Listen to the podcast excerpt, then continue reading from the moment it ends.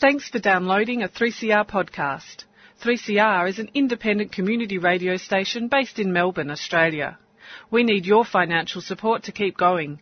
Go to www.3cr.org.au for more information and to donate online. Now stay tuned for your 3CR podcast. 3CR would like to acknowledge the Kulin Nations, true owners, caretakers and custodians of the land from which we broadcast. Tuesday Breakfast pays respect to elders past and present of the Kulin Nation. We recognise their unceded sovereignty.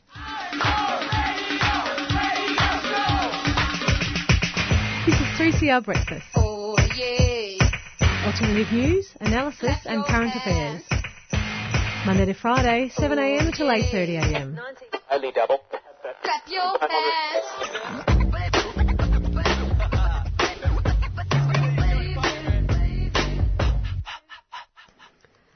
Welcome to Tuesday Breakfast. Um, no, good morning. Welcome to Tuesday Breakfast. You're listening to 3CR Community Radio with myself, Ayan, and we have George. Good morning.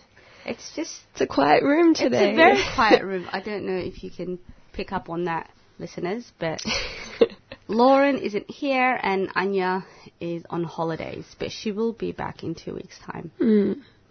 Yeah, so a lot of changes happening at Tuesday Yeah. breakfast, I guess. We might have a new voice as well um, coming in to uh, fill up the spot for myself and Lauren. Um, two new people, actually. Or maybe just one. One is enough. you don't need more than three people. To fill you? everybody's shoes. Oh, everybody's shoes. Yeah. Mm, Good point. Good point. Mm. So we have some exciting interviews today. Um, first up, we have an interview that George is doing. Yes, I'll be talking to Abdul, who is a RISE member, director, and ex-detainee, and we'll be chatting about the student walkout that is an event RISE is organising, which will be held on the 6th of March in solidarity with uh, political prisoners in offshore detention. Mm. And then after that, I will be speaking with Kiralee Bailey about the Melbourne Queer Film Festival coming up and their uh, little short film that's going to be featured, which is called Great Again. So I'm really excited to chat about that. I can't wait to hear about it. And also check it out. Um, at 8 o'clock, we have an interview with Chris Pavlidis.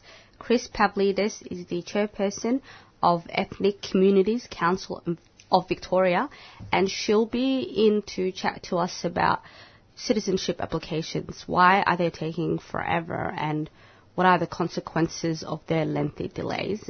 And then at 8.15, we will be chatting to Hamil Ibrahim, um, who will help us make sense of the case with Hoda Muthana, um, an American citizen who um, went to ISIS um, and now wants to come back home.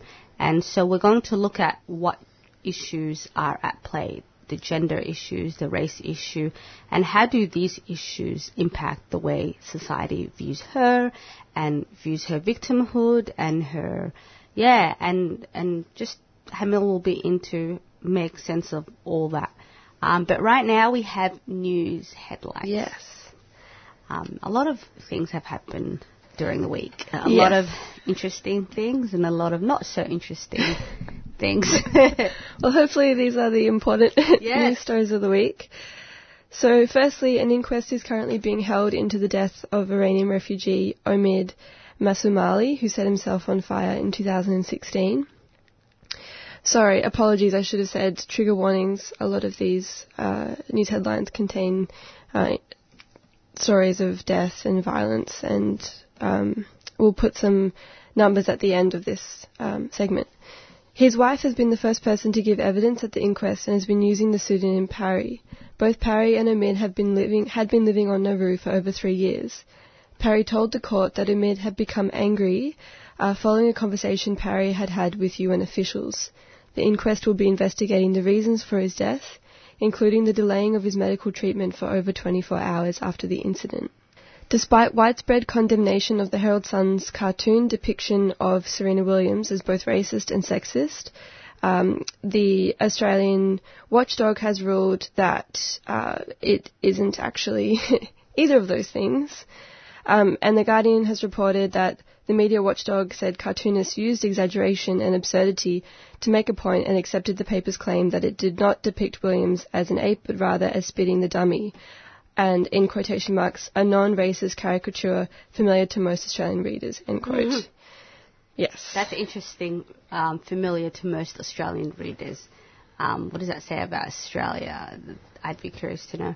Yeah, absolutely. Yeah. And I guess we've seen the international condemnation of the cartoon with a lot of people coming Right. out and saying this is not okay. So Absolutely. seems to be out of step with what a lot of Yeah. people are arguing. It's very much an Australian thing to say that wasn't our intention. Um, we weren't intending to be racist. No one hmm. intends to be racist, especially if you're in a position like that. You don't want to get caught out being racist. So th- the next question to ask would be about unconscious bias. You know, is it possible to depict a racist image without even knowing? You know, because you've got all hmm. these years of conditioning and so on. Yeah, totally. And then what does it mean to be held accountable to that and take responsibility? Clearly not happening in this case, mm-hmm. unfortunately. Um, and then this is taken from Al Jazeera. At least two people have been killed in violent protests as President Maduro uh, serves diplomatic ties with Colombia over Guaido's support. Troops loyal to Maduro fired tear gas and rounds of rubber bullets on Saturday at protesters who tried to bring boxes of US supplied aid across the border, wounding dozens. Venezuelan opposition leader Juan Guaido, who is supported by Washington, backed the efforts to import the aid, saying hundreds of thousands of people are in urgent need of food and medicine. Maduro sees the aid as part of a US plot to remove him from power. And lastly, the chief executive of the Victorian Aboriginal Legal Service has resigned following detailed accusations of sexual violence made by four women against him earlier this month. Uh, this article has been taken from SBS. Um, Wayne Muir has been chief executive of the Victorian Aboriginal Legal Service since 2011. His resignation was announced on Thursday by the organisation's board of directors, and this has followed a, um, a broadcast on ABC's 7:30 program featuring detailed allegations from four women, which include rape, indecent assault, and sexual harassment. The, in- the incidents uh, were alleged to have taken place between 1987 and 2013, 2003, sorry. And Mr. Muir apologised to one of the women for sexual harassment, but denied the alle- allegations, describing them as false and defamatory. Um, so some numbers following this segment. If um, anything uh, from this has caused um, any issues for you, you can call the Sexual Assault Crisis Line on 1800 806 292. Um, and also you can call Lifeline on 13 11 14. Thank you for that. I've actually seen that ABC documentary. Um, Oh, was- really? Yeah, it's, it's it's very heavy. And one of the women, she's a woman now, who accused him. Um, she was a child then, and it's actually a family member. So um, A family member of his. yeah, a family member of his. Okay. Yeah. So it's it's it's pretty heavy, but it's interesting to see the um, just the pressures of not just speaking out, but speaking out from a community there's already like negative reporting about that community. So it's sort of like, do I want to add to that? And, like, imagine that weighing on your decision to to go to police and Yeah. and, and so on. So um, let's get let's let's go somewhere light. Let's get some music before we hear um, George's interview. The song we're about to play is called "Pretty" by Baro, who is a local Melbourne artist.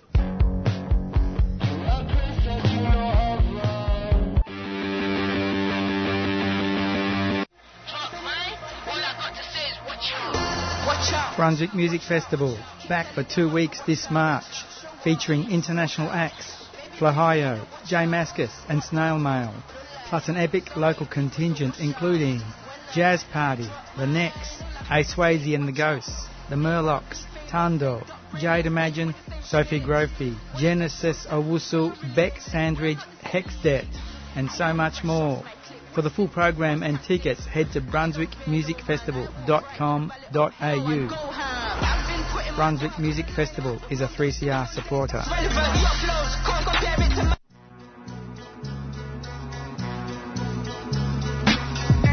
Marxism 2019 is Australia's biggest socialist conference, taking place this Easter long weekend from April the 18th to the 21st in Melbourne. Marxism 2019 features international and local guest speakers, including award winning author and activist Behrouz Boochani. Join over 1,000 activists for crucial discussions on how to resist the rise of the right and rebuild the left. With more than 100 sessions, tickets start at just $35 and are available at marxismconference.org, a 3CR supporter. Have you heard about the Melbourne International Electric Vehicle Expo? Find out what's happening with electric cars, bikes, skateboards, scooters, trucks, and more. The event is being held at the Melbourne International Karting Complex in Todd Road, Port Melbourne on Saturday, March 16th. Come along and experience what it's like to drive or ride an electric vehicle. Attend focus seminars and tech talks. To find out more, go to evexpo.org.au or find us on Facebook. The Melbourne Electric Vehicle Expo is a 3CR supporter.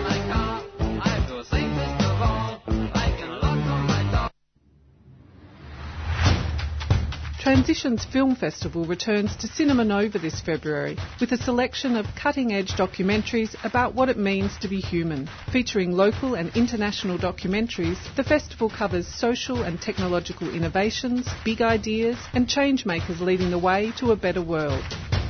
Themes include art, activism, climate change, food revolutions, artificial intelligence, and the future of our planet. Transitions Film Festival, February the 21st to March the 8th at Cinema Nova. Tickets from transitionsfilmfestival.com. A 3CR supporter.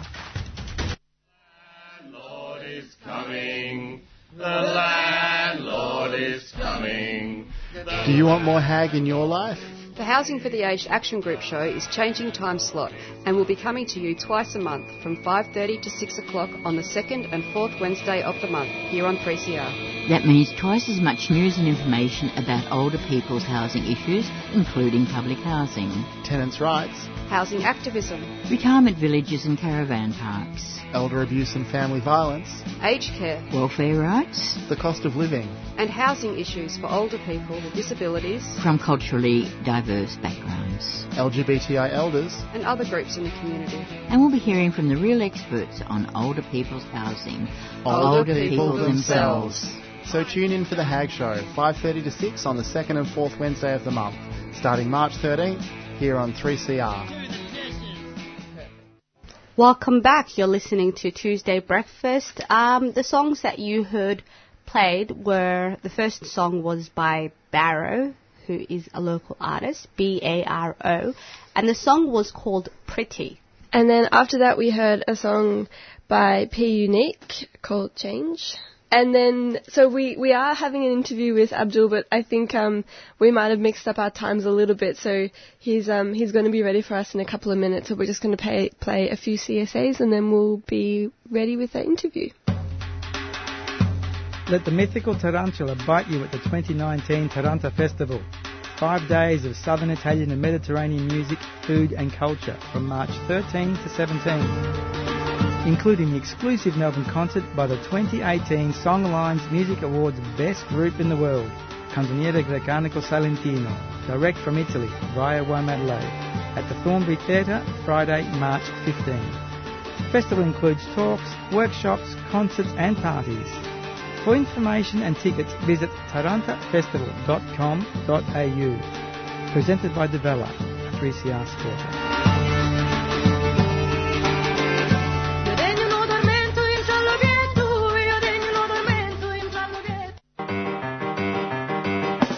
Camp Anarchy is on over the long weekend, March 9th to 11th at Camp Eureka in Yarra Junction.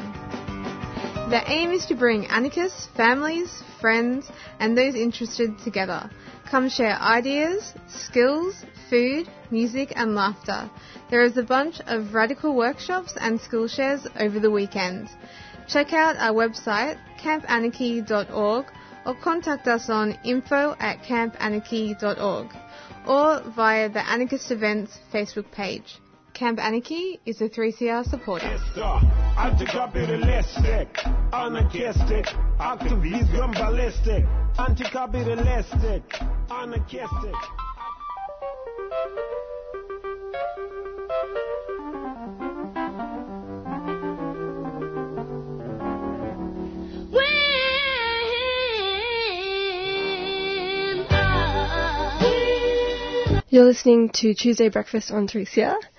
Apologies for that little uh, break that we've just had. We just had some technical difficulties, but hopefully we will be able to go ahead with this interview now. On the line we have Abdul Baig, who is a RISE member and director and ex-detainee. RISE Refugees, Survivors and Ex-Detainees is the first welfare and advocacy organisation governed entirely by ex-detainees, asylum seekers and refugees in Australia. He joins us on the line to discuss Australia's oppressive detention system and Rise's upcoming event, the Student Walkout. Thank you very much for making time to speak to us this morning, Abdul. Well, thank you very much, and good morning to you, and good morning to everyone, um, uh, your listeners. uh, I would start saying that I pay my respect to the traditional owners, custodians, and elders, past and present, of the Kulin Nation, and acknowledge that I meet and work on their land that has never been ceded. Mm-hmm. Let's let's start anything you want. To Yeah, great. Um, perhaps let's start by just. I thought we could start by just talking about the Sanction Australia campaign that Rise has been kind of in charge of for some time now. Can you tell us about that? Yeah, exactly. Um, look, um, it, it, it sprung out of um, you know when um, the nations or the countries they are in breach to the international law or the international treaties or the agreement. They are placed on sanctions by the powerful countries. Uh, most probably, what we see is this: that when a powerful group of companies, nations, particularly uh, the white nations, I would say that if um, they have to bully some country or, you know, they have to remove um, a regime or, the, or if, if, someone is not uh, um, listening or accepting their, their way, so they put sanctions on them. Um, Australia for us, you know, as, as ex-detainees and refugees coming into Australia since 1992, uh, since the, the inception of um, uh, mandatory detention policy, that was then mandatory detention policy, um, there are thousands and thousands of asylum seekers have put through to these punitive um, places, um, and for years, the incarceration of the years. Uh, a lot of people have died. Uh, I mean, if we put together, there are more than 25 people have um, died in detention centers. Uh, there are irrevocable um, uh, psychological and um, you know, physical um, uh, damages to, to our community or the people who they go through detention. Uh, it there are reports after reports that clearly uh, reproves, it says, uh, that there are um, asylum seekers, they, uh, they are sexually abused, um, and and then again, you put them back into those same very places where they keep on getting sexually abused. I mean, uh, these these are the crimes which are unheard of. The proportion of these uh, these crimes are unacceptable, and we believe that we should demand that Australia should be put on um, uh, sanctions for the violation of Australia is still a member and, and, a signatory to that treaty, which is a refugee treaty um, of 1951. Um, still a member, and if I invite everyone, your listener, these are a few pages to download from Google, you know, that treaty and read that. What mm. kind of obligations um, a signatory country has for the people who they arrive uh, looking for safety. Yeah. And uh, by the way, going there looking for safety, Australia is an active member into bloody wars, which pushes people out of their countries, which kills people in their countries and injures people in their countries, and we we we bomb those countries to the Stone Age. Now, if you dare to see the the the images uh, of Afghanistan, images of uh, Iraq, images of uh, Libya, images of Syria, images of Iraq, uh, and other countries, um, parts of Pakistan as well.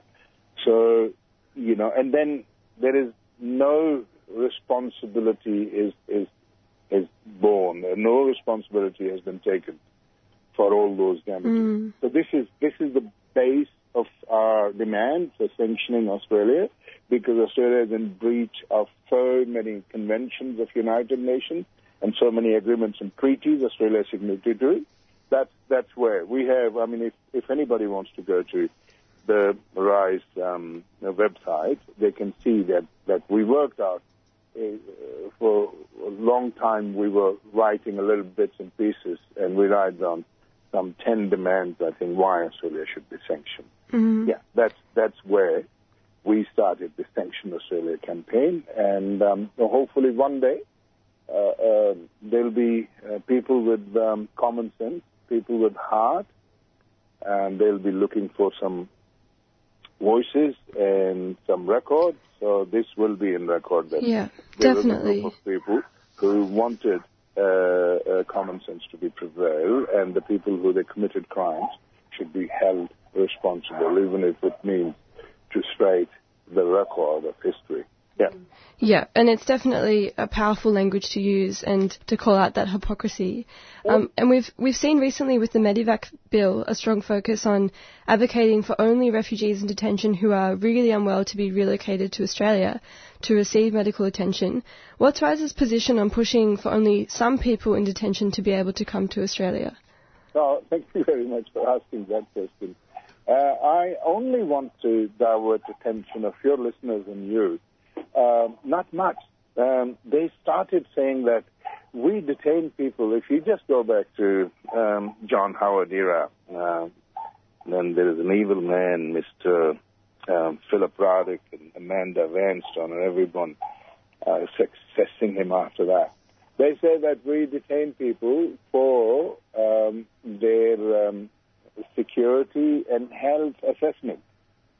Um, this is this is this is if you go back like early 2000, uh, this is what the language was that we we don't like detaining people.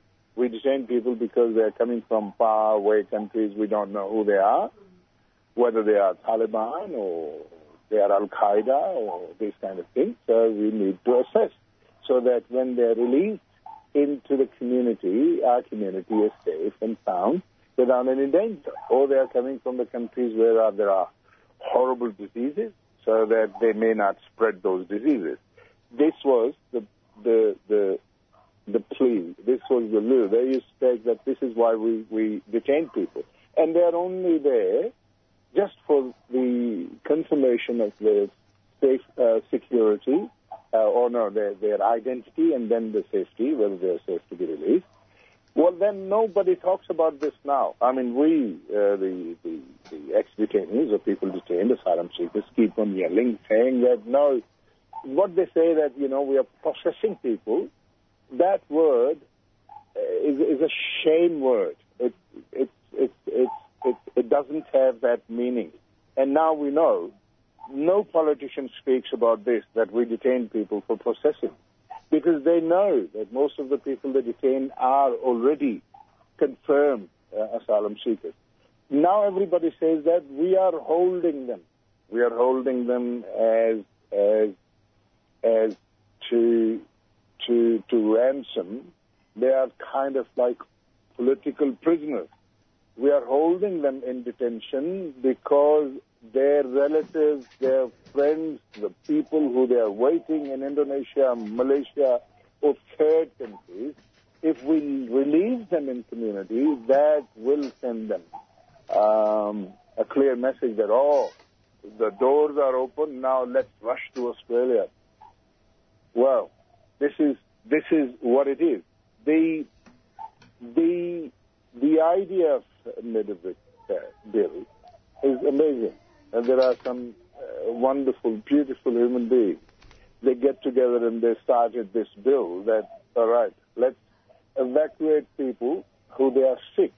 Now, see this uh, good for nothing, a visionless, a thug prime minister who couldn't get it, this bill, undone in the parliament or in the Senate. He said, all right, now there is a way open for them to come to Australia. Okay, what we do, we instead of that open a Christmas island Hmm. and put them there. So this is undoing that Medevac bill. They know that the people who they are detained are so sick that anybody who has independent assessment, um, um, you know, medical assessment. They'll be assessed as sick people, very sick people. This is not the first uh, first time, you know, that they will be assessed. Uh, in, in 2000, uh, mid 2000, 2002, um, there was a um, United Nations Human Rights uh, Commission of the people. They came and they visited all detention centers. Obviously, we were writing and asking friends to write to them. And when they come, you know, I did question them. I was um, elected representative of refugees, asylum seekers, and detainees. And I did ask them, what took you so long? You know, you, you want us to all die and then you will come and they, their answer was that we have been trying to get visa with the permission that we will visit detention centers for two years. Mm. You know, the people from United Nations were not allowed for two years. These were their words, you know. Yeah. Uh, it, quote unquote, you know, um, it's nothing I said. But uh, then we know the next, uh, when they released their uh, report, the report was condemning Australia, saying that all detention centers of detainees they found were in a gross depression. These, these were the words. And, you know, the Philip Ruddock in the parliament, after the release of the report, was jumping up and down and saying that these um, bureaucrats from Europe will come and dictate us what to do, what not to do. So this is this is another case that you know that that the Australia should be you know sanctioned, warned, and told that if you are a signatory to Mm. treaties, either have little shame, little little strength. Get out of those bloody treaties. If you can't honor your treaties, get out of those treaties. Unless doing everything against them, and then still a member of those treaties saying, "Oh, we are good international citizens." Australia has no shame, you know. We Yeah. we, we sit sat on um, on uh, human rights commissions in, in United Nations, and and and look at look at this. You know, look at the First Nation. Look at the real owners of this land. The kind of treatment, the kind of you know assessment, the kind of reports are about them. And look at look at the people who they come looking for uh, already traumatized people running away from the bloody wars and, and the deaths and you know and then when they come here. We subject them we subject them to years of incarceration.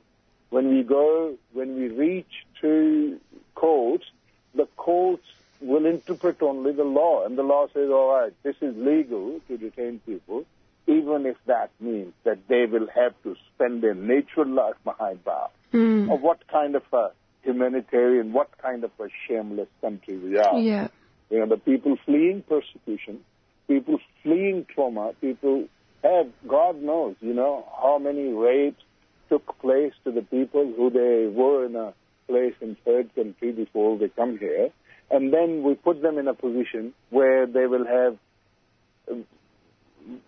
would be raped every day, uh, and and then there are reports, you know, the videos, the the movies, recordings of detention centers. That these are the places.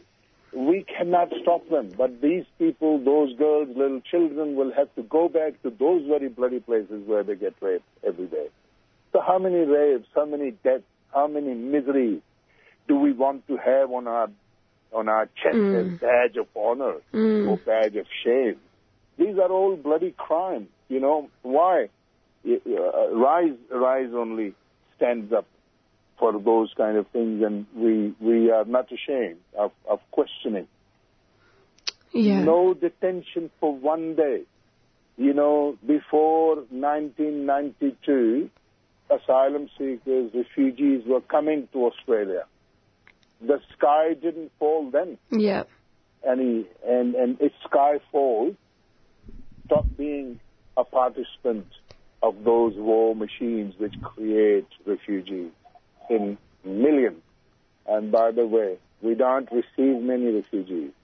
You know, I'm from Pakistan, and we still have uh, more than one million refugees in Pakistan. You know, in camps or or the areas they are allowed. We don't have uh, detention centers, and there are more than three million refugees neutralized as as the nationals of Pakistan.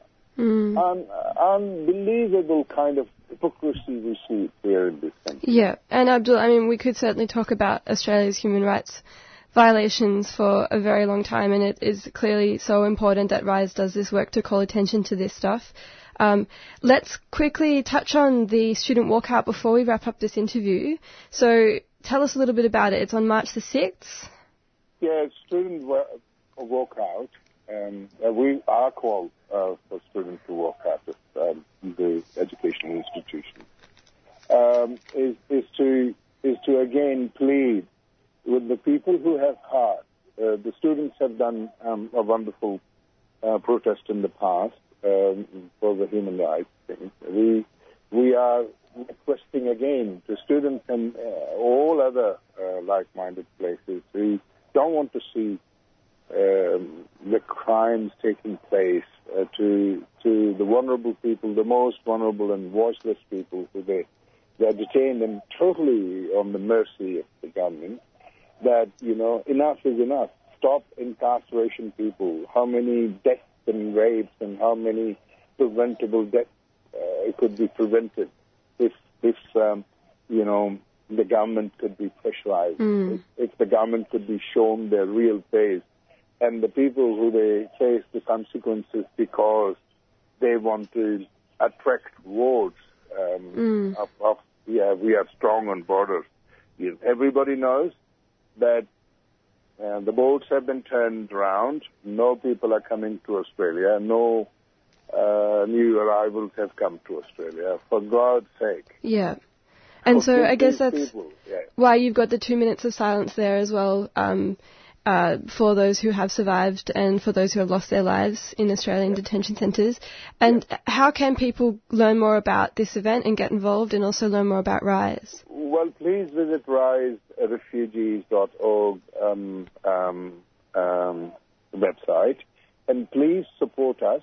We are the only organization established and run by ex-detainees and refugees. We are we have no uh, funding from the parasites of the government or the government directly. We we are run by uh, you know the the the generosity of ordinary people. Uh, and please come behind us and um, uh, all the students. I request everybody who listens and all the parents, all the all the great people who listen to this, please come and support us. Stand behind us and ask these questions from um, your members and the people who they are in power and the government. Fantastic. Thank you so much for your time today, Abdul. Thank you very much. You have a lovely day. You too. That was Abdul Baig, who is a RISE member, director, and ex-detainee. Um, if anything from that segment caused you any sort of distress, you can call Lifeline on 13 11 14.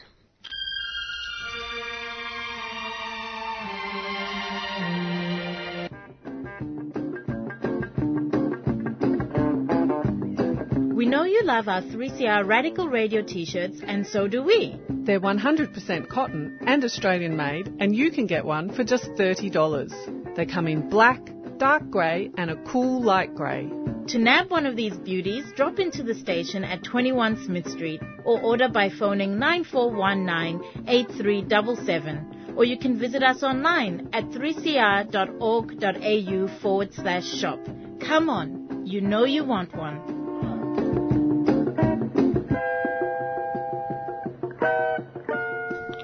You're listening to Tuesday Breakfast on 3CR.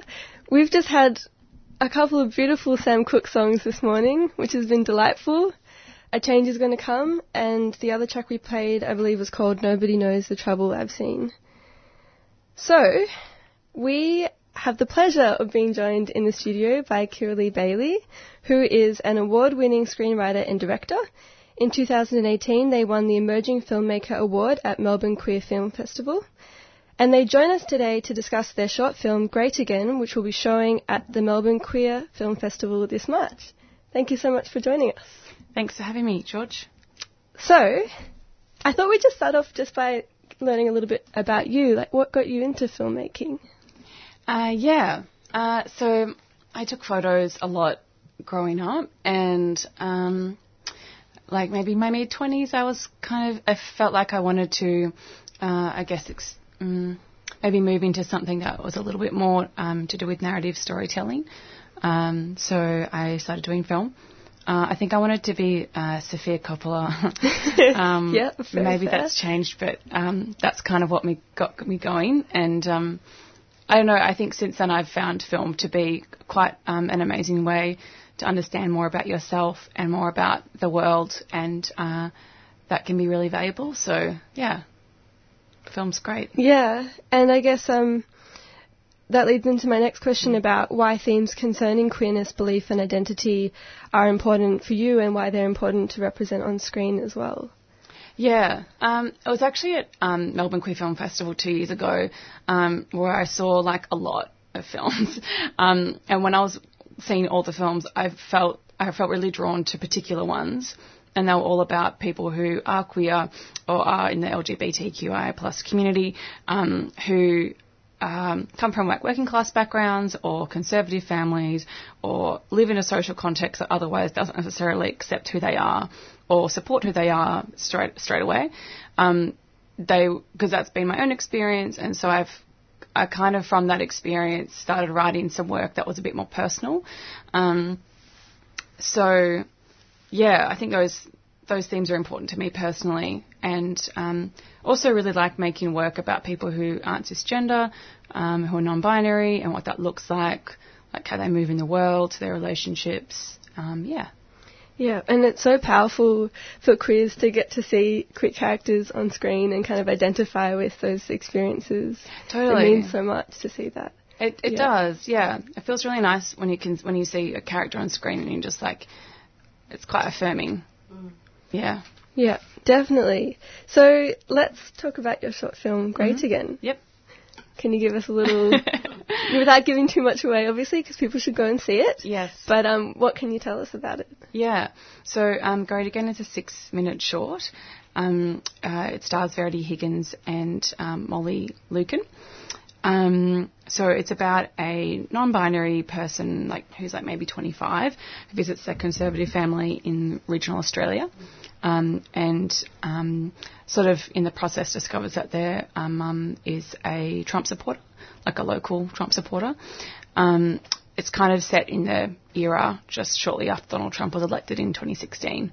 Um, and so it's kind of about this person having to navigate the, I think, what's the increasing divide between left and right, um, played out in, I think, one of the more important relationships that we have in our lives, which is a relationship with our parents. Mm. Yeah.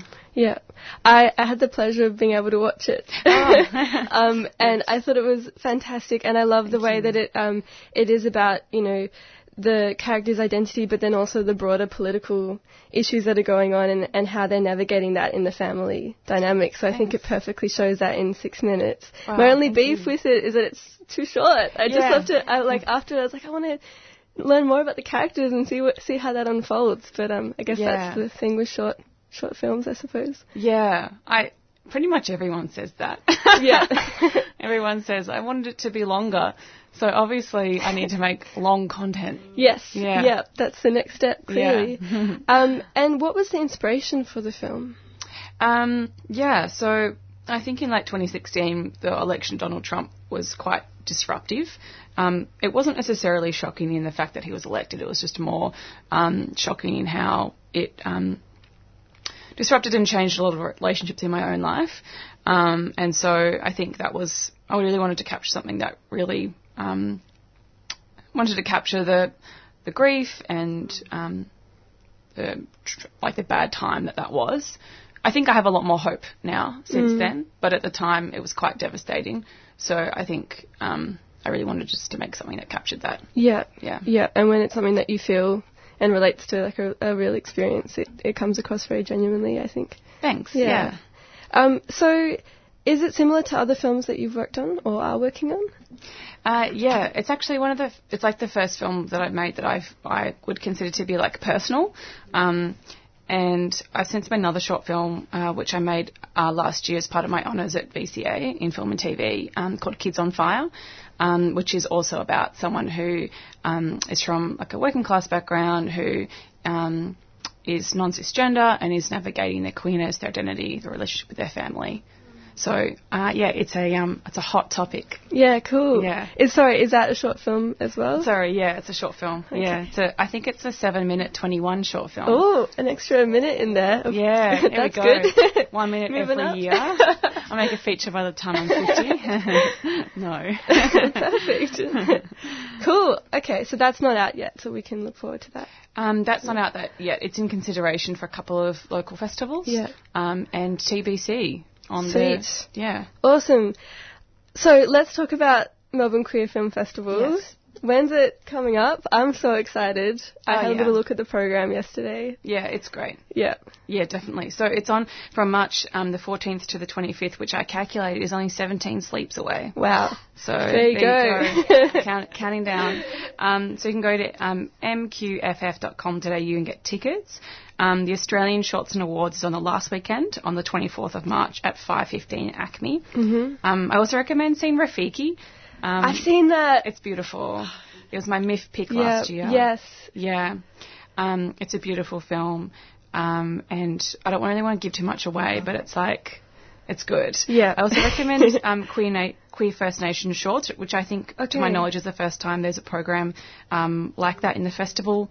Um, so I'm definitely going to get there. There's actually a 60 minute film in that, which is, Wow. you know, good, high content. Yeah. Um, there's also a few other like beautiful things which I've really appreciated over the years at um, MQFF, the Transformations program, which is about trans people. Um, the Wildings program is back this year, which I am thrilled about. Um, I loved it in 20, 26, mm, 2017. What so is that one? Wildings is like I don't know. I don't know what the official description is, so I might get this wrong.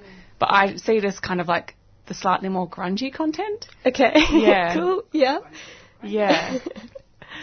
like at Wildings two years ago, um, I like had the like wild pleasure of meeting like Justin Shoulder and Bhenji Ra, and they gave an incredible talk. And so about their filmmaking, it's kind of a little bit more like art films as well. Mm. Like they program like there was like a beautiful shot by Atong Atem, and God, it was just amazing. Yeah. Wow. Okay, so so much stuff to go and see. Yeah, yeah, yeah, definitely. Super exciting. Yeah. Um, and so, so you already said the dates, didn't you? So it was 17 sleeps away, a bit later in March. Yep. You can book tickets all online. Mm-hmm. Beautiful. Yeah. Well, thank you so much for joining us. Thanks, George. Thank Bailey. you. okay, great. 3CR are selling keffiyeh Palestinian scarves in support of the last factory that produces them in Hebron, Palestine. All profits will be donated to the reconstruction efforts in Gaza and support Palestinian industry. These are traditional scarves available in red and black, or you can choose from a modern design. Go to 3cr.org.au slash shop to buy online or drop into the station during business hours.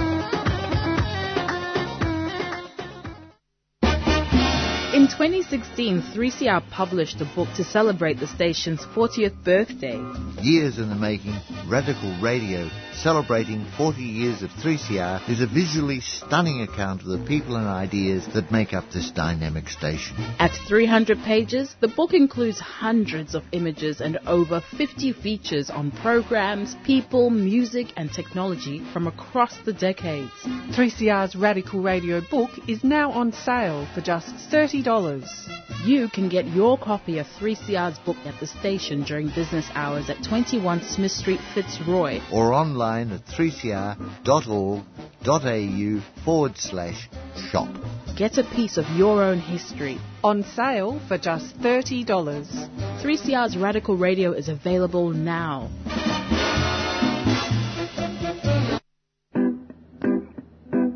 Tune in, dig deep, and clean up by purchasing some fantastic discounted gardening books from 3CR's online garden store.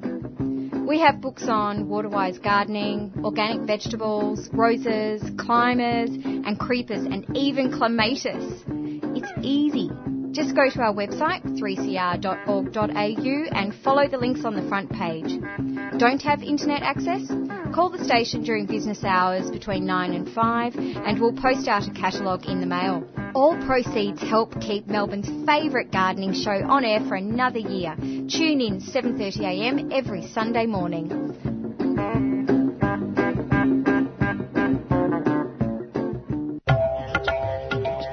3CR is a community radio licence holder. What you hear on community radio is governed by the Community Radio Codes of Practice. The Codes of Practice cover matters relating to program content, including local content, news, current affairs, Australian music, programs for children, and the responsibilities associated with broadcasting by and for the community. They also cover aspects such as community access and participation in the operation of this station. Copies of the code are available from the 3CR website. Go to 3cr.org.au forward slash who we are.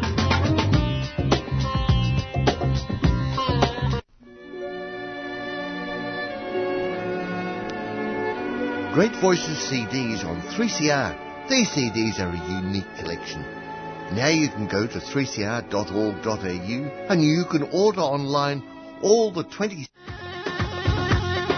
3CR are selling keffiyeh Palestinian scarves in support of the last factory that produces them in Hebron, Palestine. All profits will be donated to the reconstruction efforts in Gaza and support Palestinian industry. These are traditional scarves available in red and black, or you can choose from a modern design. Go to 3cr.org.au slash shop to buy online or drop into the station during business hours.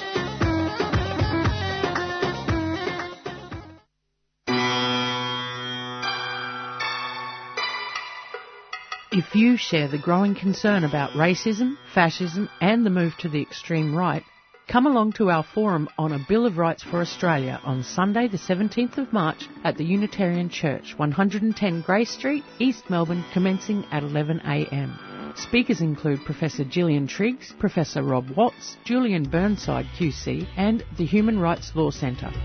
RSVP to admin at melbourneunitarian.org.au. Our democratic rights are under threat. If you care, be there. The Melbourne Unitarian Peace Memorial Church is a 3CR supporter. Welcome back. You're listening to Tuesday Breakfast on 3CR Community Radio. The time is 8.08 and our interview at the moment um, is with Kris Pavlidis, Chairperson of Ethnic Communities Council of Victoria. Kris will help us make sense of the citizen application. In particular, why does it take so damn long? Thank you so much for coming on 3CR, Kris. Make sense of it, but I'll try. yeah, well, I mean, we can definitely certainly try. Um, before we look at the process, um, the delays at the moment, in an ideal world, what is the standard time? Um, okay, look, if you don't mind, if I can backtrack a little bit and just give it a bit of a context. Mm-hmm. And um, as we may know, um, this is a federal government um, mandate, so the processing, the application of citizenship sits under the remit of the federal government.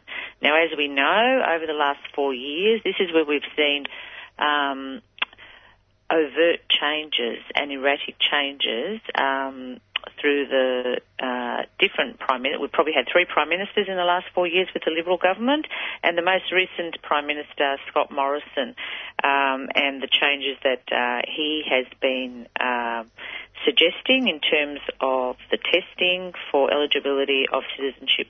Um, uh, conferring. So I think it's important for people to remember it's a federal government issue, um, and then with citizenship, what that um, means for people, for individuals, for prospective residents.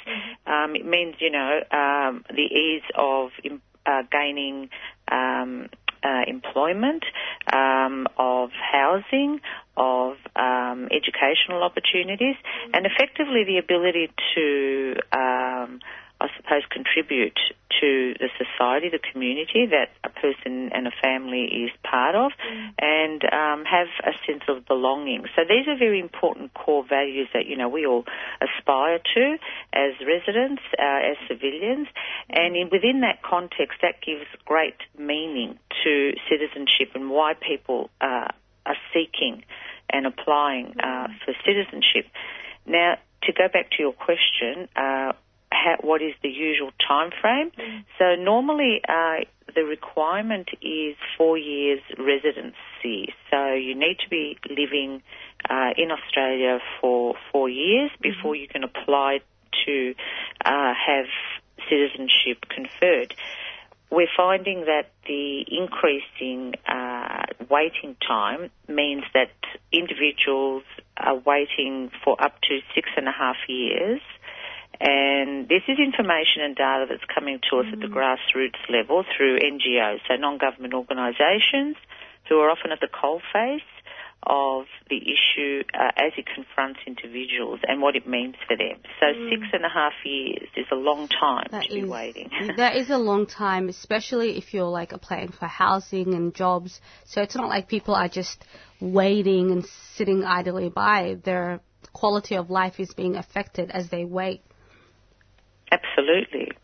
And with the Ethnic Communities Council of Victoria, as the peak advocacy group, uh, one of our main concerns and um, objectives is to advocate for people's right and opportunity to be able to settle effectively and integrate into the overall community. And that means to be able to be gainfully employed um, and have access to information so you make informed decisions about how you do settle and integrate.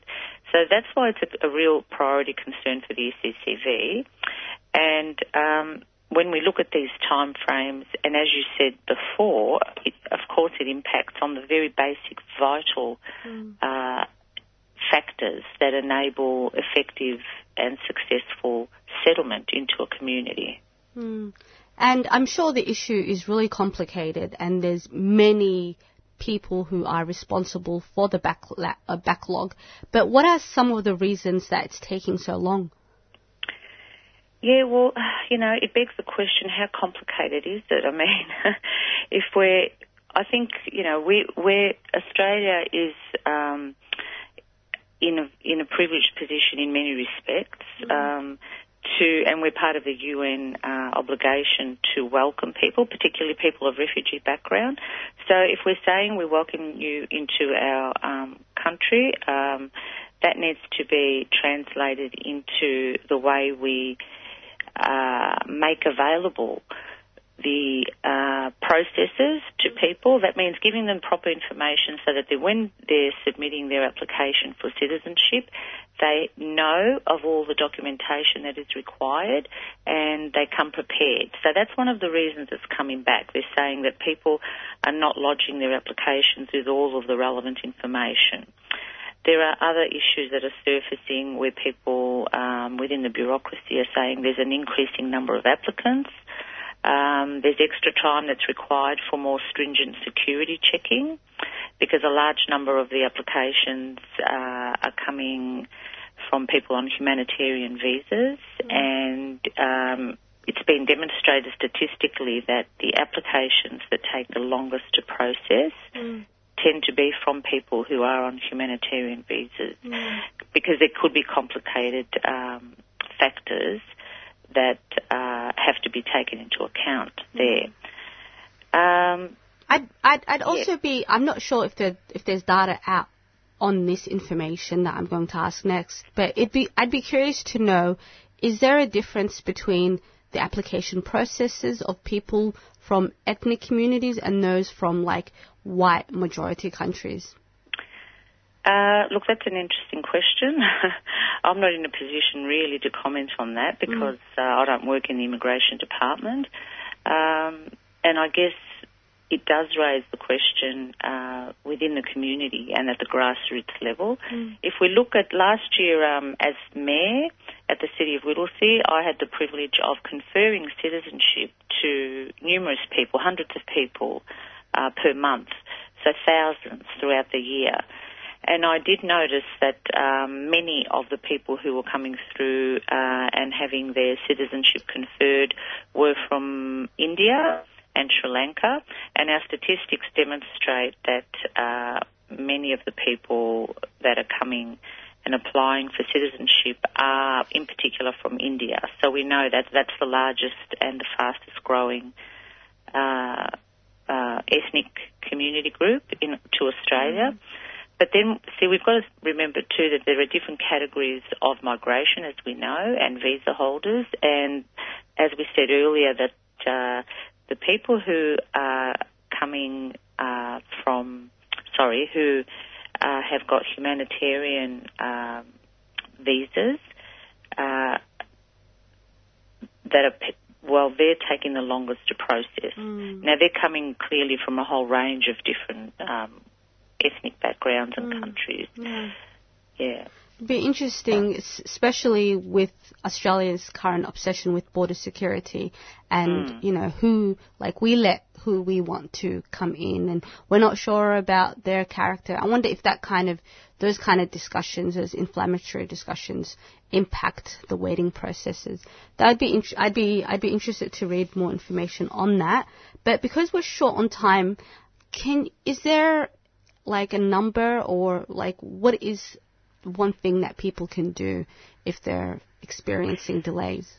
Oh, okay. Well, I guess before I get to that question, in terms of your first point, to read more on it and get a lot more data and statistical profiles. So we know that the Commonwealth Ombudsman, as well as the Refugee Council of Australia, have both published their major reports on the issue of uh, processing of applications and the delays by the Mm. Department of Home Affairs. So I guess there's public documents out there.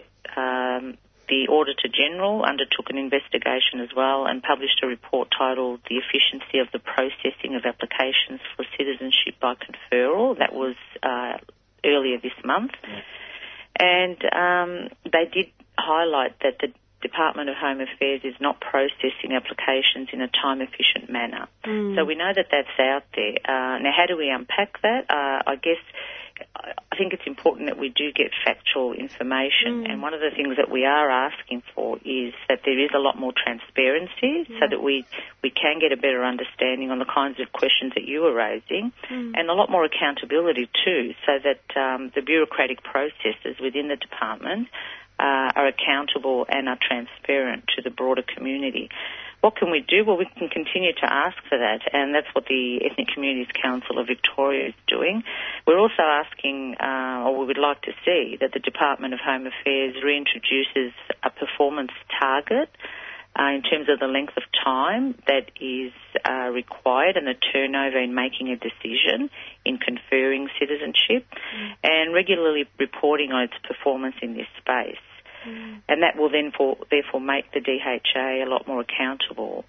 Uh, and we believe that's really important that that happens. And publishing more transparent statistics so that the kind of questions you're asking, you were asking earlier in the interview, can be um, addressed.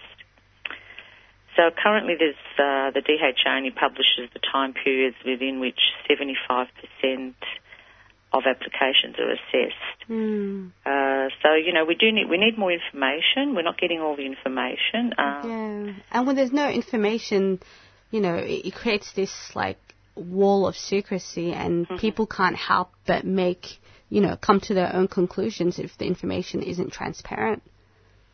Well, you know, you're right. And when you're on the other end or of the uh, spectrum where you're the applicant, uh, we've also got to think of the impact it's having on the individual and their family and in their community. Uh, and we know that the data suggests very strongly at the grassroots level that uh, this is causing serious mental health issues for individuals and their families. It's leading to family breakup uh, in the community. And um, I think we as a country have a real responsibility to address these issues in a serious manner. Yeah, I guess for me it's it's an issue that's close to my heart because a lot of family members and relatives have had to wait for a, a long time, and you're right, it does create stress on the family, and and a lot of people don't realize that the hmm. the mental toll that it takes, the the you know waiting and hoping, and then being rejected, and then being told no, this isn't the right form, and then it's it's hmm. it's it's really stressful, and I'm and I appreciate you coming in to sort of highlight that. Well, thank you for the opportunity, you know, and as you just said, we need to be reminded constantly, I think, of the human face to these statistics. Mm. So the actual human issues. It's very easy to hide be- beneath or between the um, the text and the black and white, you know, the paper um, trail uh, and the reports. But it's not until we're confronted with the real issues as they impact real people in our community, I think that that maybe then gives a very different uh, and true perspective to the issue and uh, our obligation and responsibility as uh, a successful, well, successful Mm. as a a nation. Yeah. yeah. Thank you so much, Kris. Oh, thank you. That was Kris Pavlidis from Ethnic Communities Council of Victoria. She is the chairperson, and we do appreciate her coming on. And yeah, just I, I'm I'm so glad that she said we need to put a human face on it because a lot of the times it's just numbers and numbers really don't tell a story. But when you hear um, like personal stories about the struggles that people are going through and just the, like we said, the mental toll that it has on families and the potential to create breakdowns. Um, so we're going to go straight. We were going to play a song, but we don't have time. So we're going to go straight to um, Hamil Ibrahim. Hamil Ibrahim is a black settler on Kulin Nations um, whose writing is informed by her love and passion for the liberation and emancipation of black people across the globe. Welcome to Tuesday Breakfast, Hamil. Okay, I think we have Hamil on the line now. Hamil? Hi, Ayane. Oh my god, girl. What a stressful Hey, day. Today has been, yeah. Thank you so much for coming on. I completely forgot we were on radio. I was about to just get into, hey, hey, Me- but, um, I was about to be like, hey, Albayo. Yeah, we were about to speak Somali to each other. I love it. I was gonna try butcher it. Um, okay, so because we've got like a f like four minutes, so I will get just s- get straight to the important questions. Um, one, uh, so Hoda, what is her case about? Well, her case is about um, wanting to return back to her country of, you know, birth, which is the United States of America from um, Syria. Mm-hmm. Yeah, she's a. Hello, are? Yep, yep, yep. I'm still here. Yeah, Sorry. Um, yeah, she's a U.S. born, um, like, you know, Yemeni descendant um, Muslim girl that was radicalized by ISIL Mm. ISIS, and she moved to, um, she went to join ISIS in 2014 in Syria Yeah. when she was 20 years old. And currently, right now, she's asking um, to return back to um, Alabama, which is where she was raised Mm. from Syria. Yeah, and there's been so much talk, especially from Donald Trump and um, those in other people in power, saying, you know, she she consented. She's the one who left the safety and the privilege of her home in the U.S. to go to ISIS to fight with an extremist group.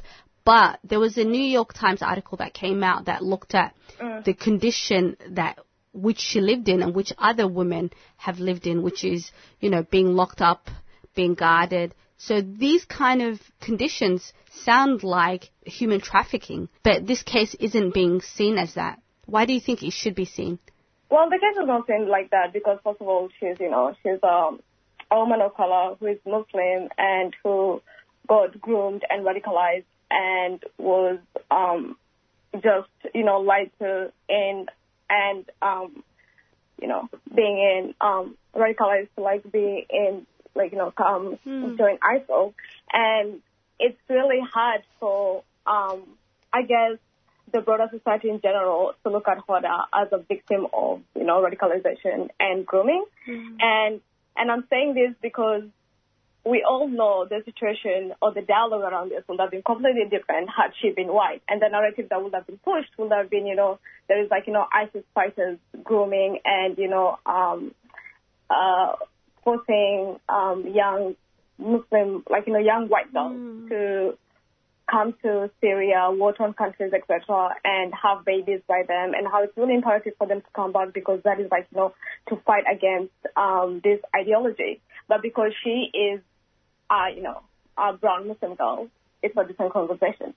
And it's not being seen as trafficking, and it's up, like, you know, we are refusing to see it as, like, as bad because of, like, you know, structural Islamophobia and what that entails. A hundred percent. And there's a gender element too. So the same New York Times article that I was talking about that we will share on our Tuesday breakfast pages Mm. is that the, a lot of the men who went to go fight were allowed to come back, but a, a number of women haven't been allowed to come back. Why do you think that's the case? Gender homophobia, for example, Mm. that's that's one um, angle, and also another angle will probably be like um, I think a lot of like men that come back, they're probably seen as uh, oh, what, what's the word? Sorry. They're probably like most likely like just seen as oh they can be used for intelligence. Mm. And they can also aid in further, like, you know, the imperialist war that is currently, like, happening in Middle East and other countries. So they're seen as, like, potential um, allies in um, dismantling, like, organizations such as um, ISIL, ISIS and other um, organizations like that. Whereas for, like, you know, the women, especially if they have babies, and also the way gender homophobia is also set up, and also, like know, social homophobia in general, is well, we are first of all refusing to see them as victims because there is no way that you know 15, 14, 16 year olds like brown Muslim girls who are um, black and brown Muslim girls who are groomed. That is um, A, and also B is they are not seen useful in this um, fight against ISIL and like further like you know the so-called quote unquote war on terror. Hmm. And finally, before we let you go, with everything that you've mentioned, why should Hoda be allowed to um, return home? She is a citizen. It's her birthright. I don't think there's like any other argument that should be like you know made or should be asked to be made. Exactly. The fact that she is a citizen and the fact that she is um, um, U.S. born, she should be allowed to return. But I think right now what we are seeing under the Trump um, administration is a government um, making you know citizenship claims even more conditional for like you know brown and black folks and ex- like and also like you know um, non-white people in general because essentially like non-white folks have never really fully entered the social contract of this, you know, nationalistic um, racial regime. And further, the language that is being utilized right now around this has been, uh, you know, it's for like for the sake of just um, national security. We should not be allowing, quote unquote, you know, terrorists to come back to our to our land because a there is probably going to be repercussions such as you know like endangering further American lives, but American lives is probably it's just like you know coded word for white lives. Uh, there's just so much dynamic, but gender and race There is, does play a role. yeah, there is, and, and and and thank you so much for um yeah talking about that intersectionality. I think that's all we have for today. Thank you for joining us, Hamil. Thank you so much for having me. You've been listening to a 3CR podcast produced in the studios of independent community radio station 3CR in Melbourne, Australia. For more information, go to allthews.3cr.org.au.